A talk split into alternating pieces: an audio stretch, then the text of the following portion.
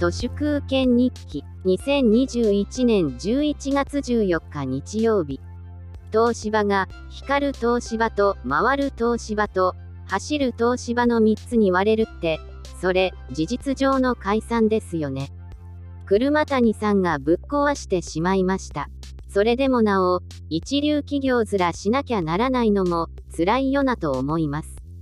倒産ではないと言い張りながらゼネラルエレクトロニクスの日本支社が、そっと、この世界からなくなります。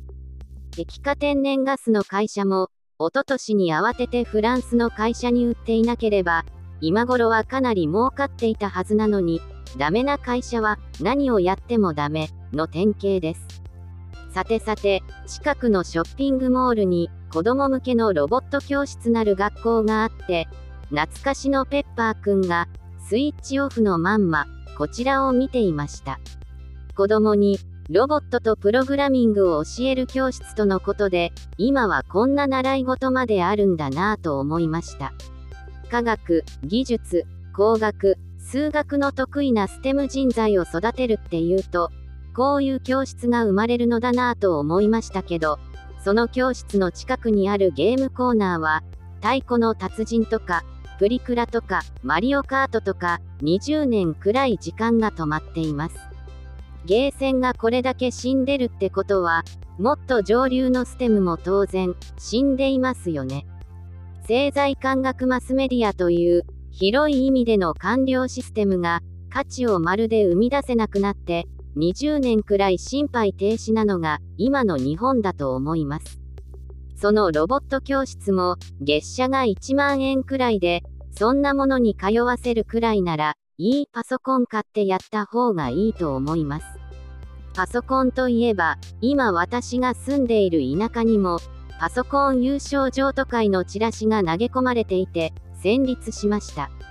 これは、譲渡なんていうおためごかしなネーミングでありながら、パソコンのことがまるでわからない情弱に、クソ高い中古パソコンを売りつける怪しいビジネスです。子供をロボット教室に通わせてしまう親も、パソコン優勝譲渡会で中古パソコンを買ってしまう中高年も、日の丸レッドネックなのかなって思います。情報の非対称性をまんまと悪用されて、とんだばったものをつかまされるのは、パソコンだけではなく、株とか不動産もまるで同じです。先日も、とある中小企業の経営者と話してたら、大手証券会社の営業にいいように株を買わされていて、この会社は長くないなと思いましたけど、皆さん今がバブルの最終局面にいることの自覚があんまりないようです。田舎の土地とか、実体価値の2倍、3倍の値札がついています。今大切なのは、とにかく、よくわからない高い買い物はしないことです。以上、本日も最後までありがとうございました。人の行く裏に道あり花の山。